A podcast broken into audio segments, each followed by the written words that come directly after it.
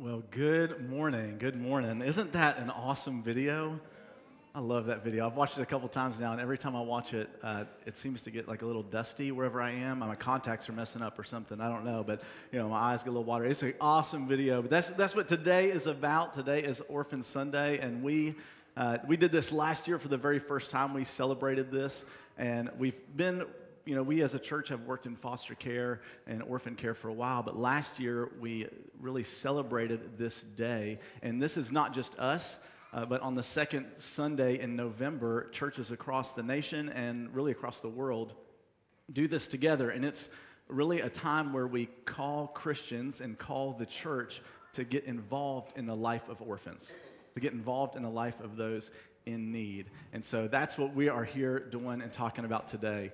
My name is Taryn Howell, and I'm one of the pastors here on staff, and I am so grateful to be here with you this morning. Normally, Rick is up here speaking, but I told him I'd like to speak today, and he obliged, partly because this is his anniversary weekend, so that kind of worked out. But, uh, you know, it's something I'm very passionate about. But I want to welcome you and also welcome everybody online. We are so grateful that you are here with us today.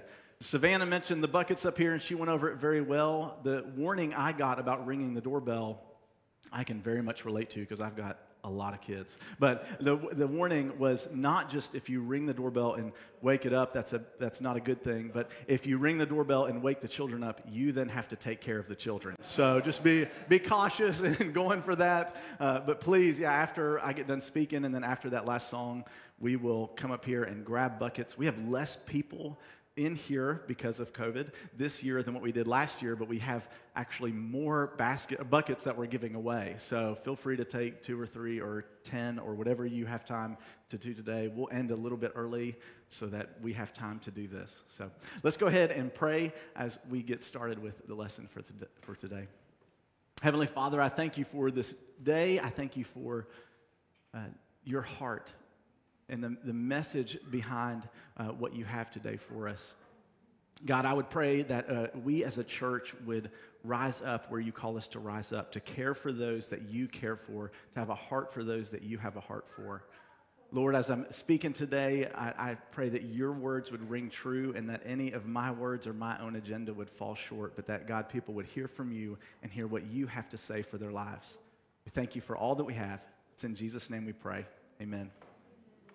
So, uh, as I was preparing for this message, as I was kind of getting ready for the day, uh, I, I, told Rick that I would do this a couple of months ago, but then I, as I'm really getting ready for it, I kept coming back to this one passage in Matthew 25, and that's what we're going to talk about today. But I just want to, I'm not, I'm not warning you necessarily, but this is not your, uh, you know, I was, I was a little unsure about it because this is not your regular happy go lucky Orphan Sunday message. I didn't, I didn't feel, I was like, Lord, is this really what, what you're wanting me to talk about? And so, but I just, he just kept putting it on my heart. And so today we're going to be looking at Matthew 25. If you have notes with you or if you have your Bible, open up. Um, but the notes will have all, it all on there too. But Matthew 25. But to understand, before I get into what we're going to read about today, you have to go all the way back to the beginning of Matthew 24 because it almost like they should be one chapter. They, they're so in sync here. But Matthew 24, verse 3, Jesus' disciples come to him and ask Jesus something really important. Their basic question is Jesus, when are all these things that you're talking about going to take place? In other words, when are you coming back? Like, we want to know when are you returning? And, you know, Jesus said all the, uh, uh had just told them about all these things that are going to happen, and they just wanted to know, when is that? This is a typical response. This is something I have too. Like, Jesus, if you could let me know, let me in on this a little better. And Jesus spends the next, the whole rest of chapter 24, and then all of chapter 25 answering this question. But he doesn't really answer the question the way that they want. You know, Jesus, Jesus has a way of doing this. Oftentimes, he doesn't give us what we want, but he gives us what we need, right? And so Jesus instead, he, he does kind of answer the question. He says, actually, only the Father even knows the day or the hour that I'll return. However, I want you to do something different. He spends most of his time actually telling the disciples, instead of, it, it almost, it's almost like he's saying, You're asking the wrong question. You're asking, When am I coming back? And instead, you should ask, What to do in the waiting. What do I do while I'm waiting on you to return? And this is a great message for us today. this has been a year of waiting. I mean, we just got this election, I think, done with, uh, right? And, and COVID and quarantine. And, you know, this has been a time of waiting. And so this message is so relevant to us today, not just for orphan care, but just for our lives. Is what, Jesus, what do we do in the middle of the waiting? And he speaks to this very clearly. So we're going to read the very end of his response here. It's in Matthew 25. There's three parables in Matthew 25. And this last one, actually, the scholars, scholars don't really say that this is a parable, even though it's listed as that in your Bible. Most scholars believe that this is an accurate foretelling of what is going to take place in the future. So I want you to just hone in onto this and to Jesus' words and what he is saying to us this morning as we begin reading. This is Matthew 25 31 through 46. Jesus says, But when the Son of Man comes in his glory, and all the angels with him, then he will sit upon his glorious throne. All the nations will be gathered in his presence, and he will separate the people as a shepherd separates the sheep from the goats. He will place the sheep at his right hand and the goats at his left. Then the king will say to those on his right, Come, you who are blessed by my Father, inherit the kingdom prepared for you from the, from the creation of the world. And here's why. For I was hungry, and you fed me. I was thirsty, and you gave me a drink. I was a stranger, and you invited me into your home. I was naked, and you gave me clothing. I was sick, and you cared for me. I was in prison, and you visited me. Then these righteous ones, again, these are the sheep on the right side, goats on the left. We want to be sheep. Then these righteous ones will reply, Lord, when did we ever see you hungry and feed you, or thirsty and give you something to drink, or a stranger and show you hospitality, or naked and give you clothing? When did we ever see you sick or in prison and visit you? In, in other words, okay, so just kind of get this picture. This is the end of time. Jesus has returned. He is sitting on his throne in majesty and glory and splendor. And everybody at that time, there's no doubt who the King of Kings is, right? He is in his rightful place, Jesus is. And he says to the sheep, You've really taken care of me when I was, you know, you fed me whenever. And, and their response is, When did we do that? And I think, now this is me assuming something into it, but I think part of this is because they're thinking, like, Jesus, look at you. I would have recognized you. I would have known, like, I just fed Jesus, everyone. you know, that would have been a big deal. And I just visited Jesus in prison. And, like, surely, God, I would have seen you. I would have known that it was you. He goes on, and then the king will say, I tell you the truth. When you did it to one of the least of these, my brothers and sisters, you were doing it to me. Now, part of me just kind of there's a part of me that wishes this would just kind of end there because that's like ah oh, that's that's great. But jesus jesus has more to say about this. Then the king will return to those on the left and say away with you you cursed ones into the eternal fire prepared for the devil and his demons. For i was hungry and you didn't feed me. I was thirsty and you didn't give me a drink. I was a stranger and you didn't invite me into your home. I was naked and you didn't give me clothing. I was sick and in prison and you didn't visit me. And then they have the exact same response. Then they will reply, Lord, when did we ever see you hungry or thirsty or a stranger or naked or sick or in prison and not help you? God, we would have seen that it was you. Like, I'm, I'm pretty sure I didn't miss you in all of this because I, I, would have definitely served you. You know, we're, we're, we just as people are more likely to serve people who we know can help us back a little bit, right? Uh, and so, like Jesus, I would have noticed you, trust me.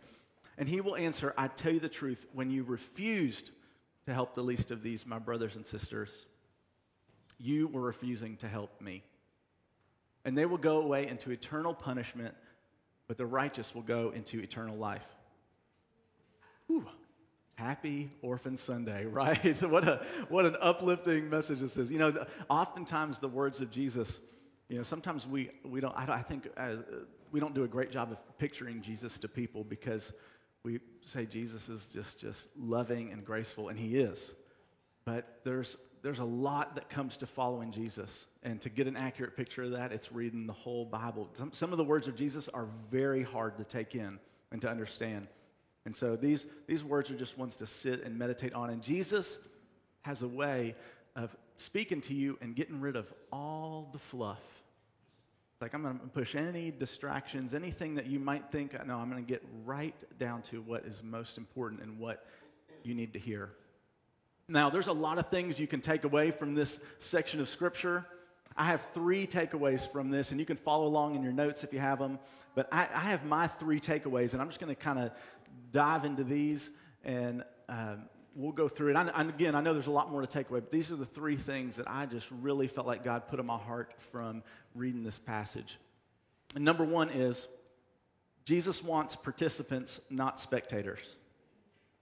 Jesus wants participants, not spectators. And you might even say, Jesus demands participants, not spectators. You cannot read the Bible and follow Jesus and you know profess to be a Christian without serving those in need. That it's it's not in here. I've read it cover to cover. It's not in there. Uh, following Jesus is a commitment to serving the least of these. And it's a commitment to doing whatever He you know, puts in front of you, whatever God is calling you to do and telling you to do at that time.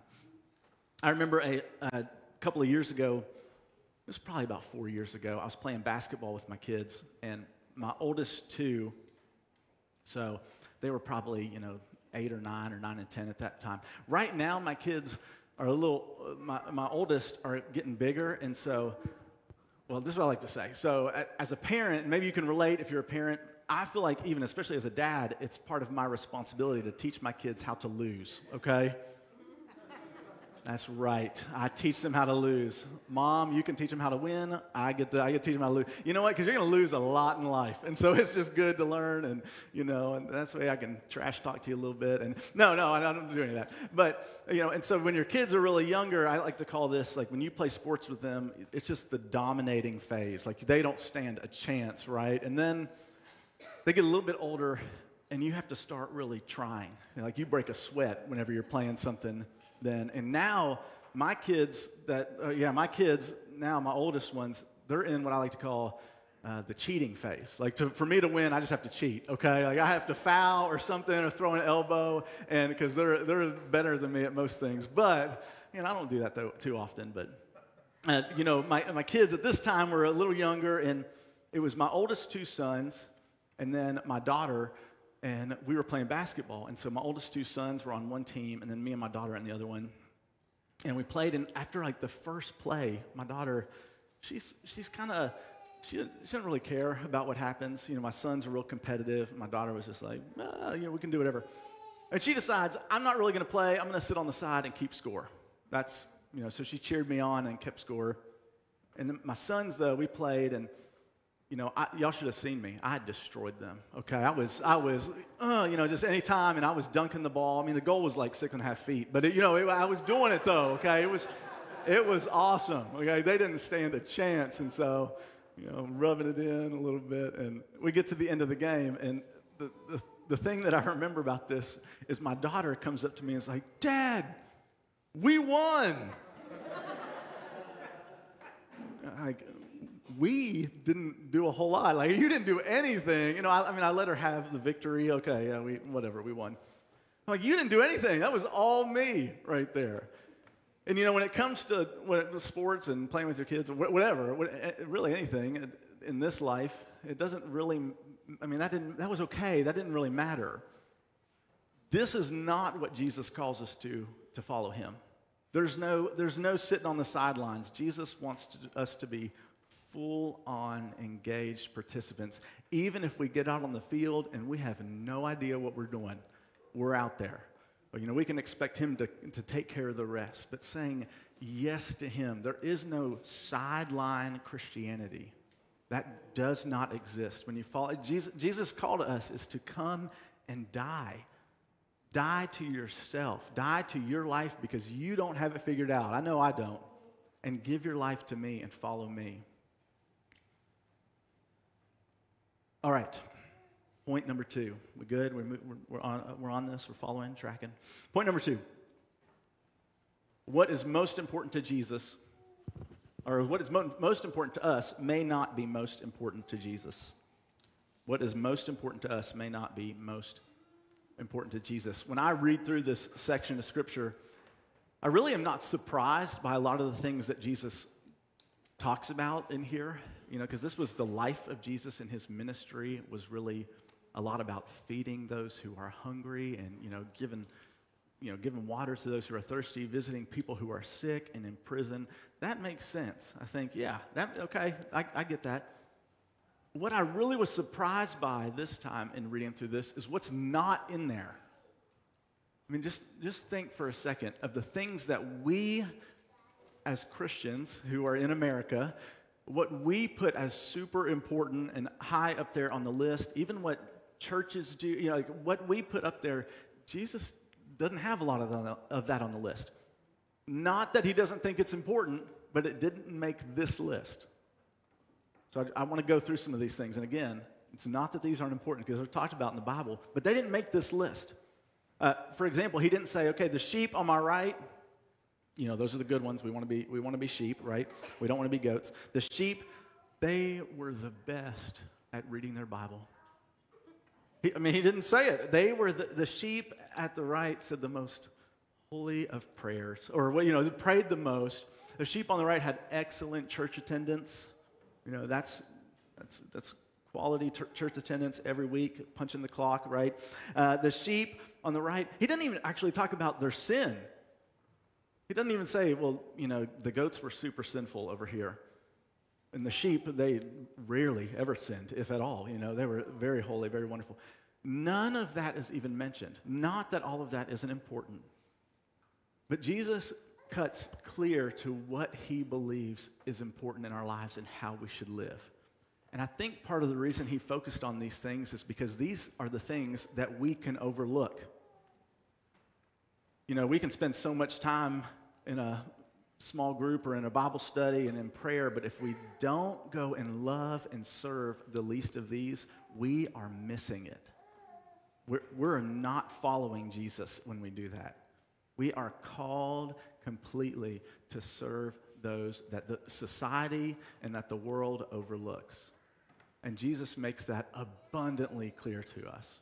Another verse that really kind of talks about this later, this is a very common verse used in talking about orphan care. This is the brother of Jesus, James, saying it later in James 1:27 and he says, Religion that God our Father accepts as pure and faultless is this to look after orphans and widows in their distress and to keep oneself from being polluted by the world. This word religion in here is almost almost a better word for it is a combination of like religious worship. So if you think of it this way, like this religious worship, uh, the worship that we have to God our Father, that is pure and faultless. So it's another word for pure and faultless is perfect. If you want to have perfect worship to God, then look after orphans and widows. And make sure to keep oneself from being polluted by the world. The orphans and widows, these are, you may wonder, why, why are orphans and widows in there? And if you look through the Old Testament, and, uh, orphans and widows and actually foreigners are added to that often, often, because the reason I believe is because these were the least of these. These are the people who needed the most help. Widows, very different in this culture and this time than now. If in this culture, if you did not have a man that you were connected to as either your father or your husband, then by cultural standards, you were looked down on. That's not what James is saying. James isn't saying that's the way we should do it. He's actually saying the opposite of that is that these are the ones you need to look after, the ones that society overlooks. And so that's why we do this. And this is why, even as a church, I want to make sure we get this right as a church because there's a lot of churches, and I, I mean, I'm, I'm, not talking about any in particular, I don't have any in mind. I'm just, there are a lot of churches that you can tell right away what it is that they view as most important. And I don't ever want to get that wrong. I mean, I want to have great worship here and great preaching, and you may think that's not that great right now, anyways, and that's okay. But like, we, we want to have great ministries and stuff, but if we're doing that on Sunday and then the rest of the week we're ignoring the least of these in our community that God puts right in our way, then we are missing it. And so we as a church want to take that, that as a priority is how do we serve the ones God has put in our path today? How do we do this well? And I just want to say, uh, we as a church are really making progress in this. I, I really do believe that. Not that we don't have a long ways to go, I have a long ways to go, but we really have made some progress in this. I was so proud of our church. The other, this was probably um, a month ago, even. Some of the staff met with uh, the contractor who's working on our building. And, you know, for Hurricane Sally, and we've got a crazy amount of damage everywhere. Uh, and so we were meeting with him, and we were kind of just getting to know him because this person's about to do a lot of work on the building, possibly. And so it's like, well, we want to get to know him and just make sure he doesn't live here. You know, you know, you got to check those things out. That's okay. And he wanted to get to know us some too. But we were sitting in the meeting, and after we had talked for almost an hour, he said, You know, one of the reasons that I wanted to come and work for your church and I wanted this job in particular is because y'all are famous. And I said, Finally, somebody realizes it. No, no, sorry. sorry. no, sorry. We kind of all looked at each other like, what are you talking about? You don't know who we are, obviously. He said, no, y'all are famous. My, and he has, I don't remember, it was a family member that works for FFN. And FFN is Families First Network. They're over the foster care here in Escambia and our four counties around here. And he said, Y'all are the church that is known for foster care and the way that you love our, your community and you support people who are in, just in difficult places. And I thought, man, that is awesome. Like, I, I, know we haven't made it yet and there's, there's work to be done, but I was so thankful that that's what he knew us for. It's like, way to go. That's a win right there, you know? That was exciting. But that, that's because of the work that you have done and the generosity that you have done, which shows itself in incredible ways. I mean, it shows itself right here with the, these buckets on the stage, each one representing a family that we are going to get to go and serve today. And so, thank you for being that because this is so important, so important to the heart of God. And it's throughout the whole Bible. So important to God's plan. Okay, I want to move on. I want to move on to number three so we have enough time. Uh, the church is God's plan A for orphan care.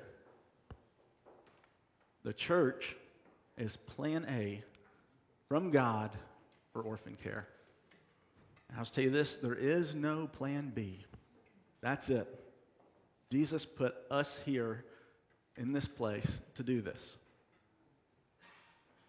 I had a, a friend of mine in Atlanta who was a little bit younger than I am, and when I was there and he was in high school, uh, I knew him later than that, but I, I, got to hear this from him. And um, when he was in high school, he was about a sophomore and junior, he went on a mission trip to Honduras, and he, they were in Tegucigalpa, and I might be saying that wrong, so just forgive me if I am. Uh, but they were there building houses, and one of the days while they were there, the guide told them, "Hey, I want to take y'all out to the dump." And so he went out to the dump, and he didn't realize, oh, this is like an like a, the dump. This is really what this is. It's a dump, and it, it was the dump for the city, and he was so appalled by what he saw is that people were fighting and competing even with the animals there for the scraps to salvage anything they could out of the dump, finding food there that they could. And he, he was just completely distraught over this. He ended up going back home and talking to one of his church leaders and later, and he just said, Look, I, I still have this on my mind, and I am I'm torn up about this, and I'm really kind of upset with God about it. Like, how, how can God say that He loves us and then have people that are doing this? And the church leader, in their wisdom, said, Well, you know, maybe God is showing this to you because you're supposed to do something about it. And so I don't know if he liked that answer right away. Maybe he didn't, but he ended up doing something about it. He decided to kind of take a stand and do that. And so he started, initially, it started him and some of his friends that went with him would not eat lunch at school, and they would send the money over. That was like their, we're going to save, even if it's only $5 a day, we're going to we're going to do that and send that money over. And then he started, he realized, well, this isn't going to be enough, and I want to do it for a certain amount of time. And so he started going and speaking at different churches, and he was not the greatest speaker. I'm just telling you, it, it, it, he was, it was kind of all over the place a little bit, but man, he was passionate about it, and, and it, was, it was really awesome what he did, and ended up raising thousands and thousands and thousands of dollars. And I'm like, this guy's a junior in high school. Because he saw, and somebody pointed out to him that actually this is you as the church, you have this burden to step into this. And that's where we are. We have this burden, this responsibility as the church, as followers of Jesus, to look after the least of these. And I'll just tell you this there's every reason and excuse in the book to not get involved in, in it. Uh, you know, there's a lot of times we have that, and I think Jesus just wants us to push all that aside and to trust Him and to dive in to what He has in store.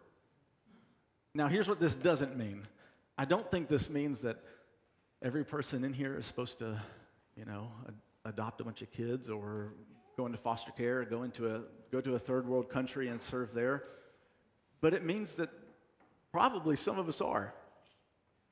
You know, that's that I feel like that's between you and God. I can't I can't tell you that. But I, I know not every person is. Part of the reason I know this, my wife and I are have been foster parents for a while.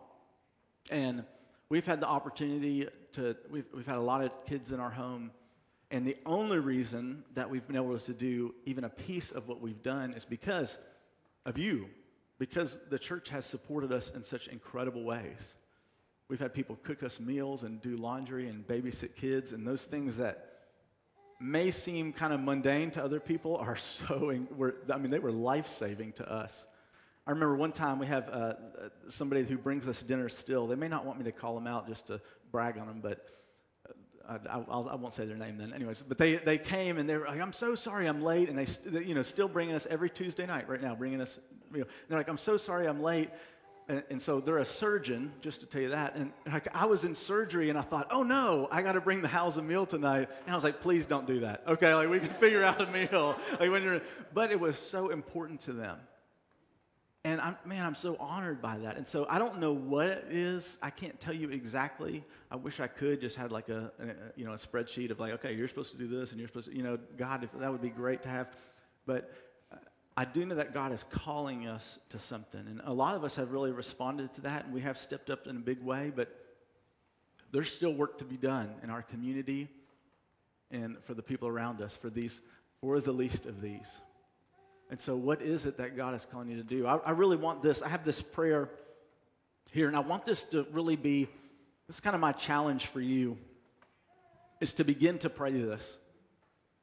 As we're celebrating Orphan Sunday today, to, to leave, maybe write this down and just let this be your prayer. But I want you to be careful praying it because it will happen. So, the, the prayer, God our Father, I will do whatever you call me to do to care for orphans and vulnerable children. God, whatever you have in store, I, I will do it. I'm here. In, in advance, Jesus, my answer is yes to whatever you have in store for us. Now, this is kind of a scary prayer because you don't know what that could be, and I, I don't know, but here's what I do know is that following Jesus into an area that you're uncomfortable with or afraid of or you don't feel equipped for is the time when you will learn to rely on Him the most and is the time when you will find incredible, incredible joy in Him. I want to encourage you to do this. I'm going to pray this for us even as we, we close out. And I just want to land with on one thing really. You know, part of the reason this is so important to us is because it's so important to Jesus. The other reason that this is so important to us is because we too were once orphans. Right? If you know your Bible, you know that we too were once orphans, but we have been adopted by God. So when we go and care for orphans and we go and care for the least of these, we are just doing a small portion of what Jesus has already done for us. It's just a way to be thankful and to see that come, come to life, right?